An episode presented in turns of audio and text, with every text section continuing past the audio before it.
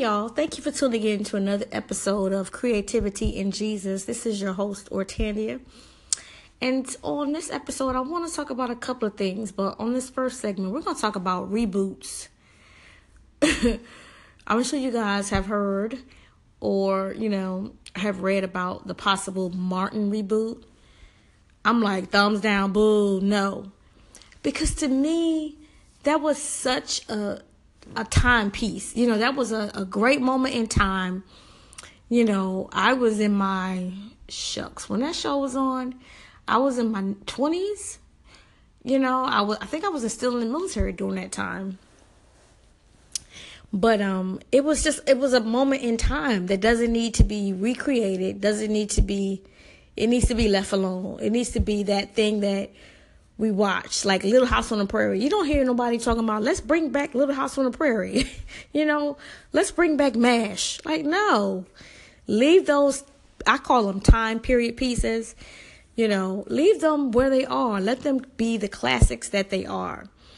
And so I was, I was looking at the Breakfast Club, and somebody, I think Tony Rock was on there, and they were asking him, what did he think about them rebooting Martin? And he was like, that is ridiculous. So what are you going to do? What? Okay, Tommy's dead. Cole's not coming back. So what are you going to do? Gina and Martin still live in that apartment. Shanae still live across the hall. Like, what's that going to look like? Do they have kids? Do they not have kids?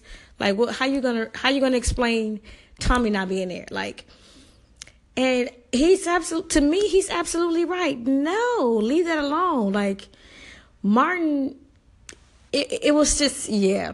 He was a great physical comedian. And if you don't know about what I mean by physical comedian, it's someone who puts their whole body into making people laugh, like into their comedy. Like, the guy from King of Queens, I can't think of his name, the actor, the husband, he's a great physical comedian. Marlon Wayans is a great physical comedian. John Ritter was a great physical comedian from, Three's Company. You know, but I can't imagine Martin at this age. I think he's probably, his 50s, trying to do that today. You know what I mean? Remember all the stunts that he did? He was jumping all over the floor, and I can't even, it wouldn't even be funny because you expect, you know? Yeah. I just feel like it's going to be an it's going to be overproduced. It's going to be overly written. It's going to be a ridiculous amount of laugh tracks, and it's just not going to be the same. So I hope they don't reboot. I say just do appearances together. Go do appearances. Go on, not tour, but just do appearances together and do some pop-up shows and let the people watch old episodes or something. You know what I mean? Like, don't mess with that, though. Please don't mess with that. And, you know, yeah, I hear two sisters trying to make a reboot, you know, but we already know that Full House did their thing. I personally think Fuller House is terrible, but hey, they're winning Teen Choice Awards and all this kind of stuff, but it can't compare to the first original Full House. So, I don't know, man. Reboots are just, it's like, we don't need a reboot. It's like biopics, as they like to say, call them. Stop. Where is the pen? Pick up the pen and write. You screenwriters out there. Like, stop it with the reboots and the biopics and all this stuff. Anywho, that's my little 2 cents on reboot, the reboot of Martin. No. Thumbs down. I don't mean to sound like Bitter Betty. If you know, I'm sure they're not listening, trying to see if I approve or not. But I hope not. But anywho, when I come back, we're gonna talk about competition and what I feel about it. Stay tuned.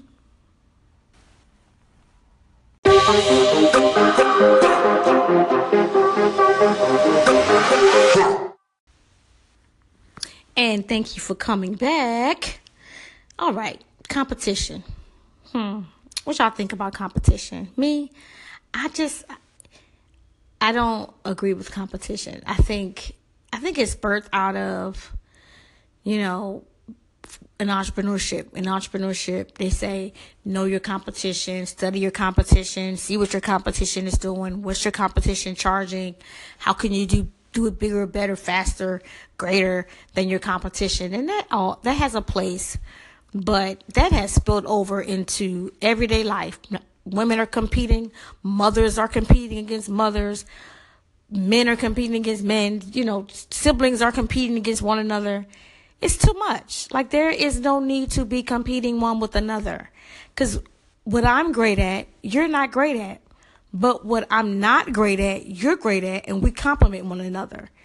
And so I'm just going to read the definition of competition. Because as you see it, it's so evident. It's such an ugly thing to me. And again, there's no need for it. It's like, come on, walk in your greatness, walk in your uniqueness, your you-ness. And stop worrying about your, who you think is like you, who you have to be better at than. One of the definitions says rivalry for supremacy. What? A contest for some prize, honor, or advantage. The rivalry offered by a competitor. That first definition, the rivalry for supremacy. We're trying to see who's supreme over the other. There's only one supreme. His name is Jesus. So we fighting over supremacy and we both lose. No. And so it just makes me sad, because especially for women and then younger girls that look up, that are coming up behind us, they're looking and they're thinking that they got to compete. And they're saying, oh, I can't compete, and oh, she's prettier than me. Her skin is lighter than mine. That makes her prettier than me. She's smarter than me. That makes her better than me. And it's absolutely ridiculous. You are, again, I'm going to keep saying it, you are uniquely you, and I am uniquely me. And there's no reason for us to compete one with another. And it's sad, because it's even in the church. And so that makes my heart hurt, because I'm a part of the church. And I've been guilty of competing as well in the church as a Christian. What a fool I've been. So I'm like, I'm fighting it, yo. Like, I'm not about to sit in that crap no more. If I feel it coming up upon me, I'm going to be fighting like somebody walked up on me and slapped me in the street. Like, I got Like, no, I cannot. I am not going to stand before God and try to give an explanation of why I was competing with my sister, whether in the church or somebody I saw on TV. Like, no, that's a dumb reason to a dumb thing to give an account for, when I don't have to do it. It's only one that's supreme. So I'm not fighting for supremacy over nothing, and I'm better at marketing than you. Like, that's dumb. I can market some things. She can market other things. He can market in a different way. He can market in a different way. We're all great at marketing. I'm better at singing than her.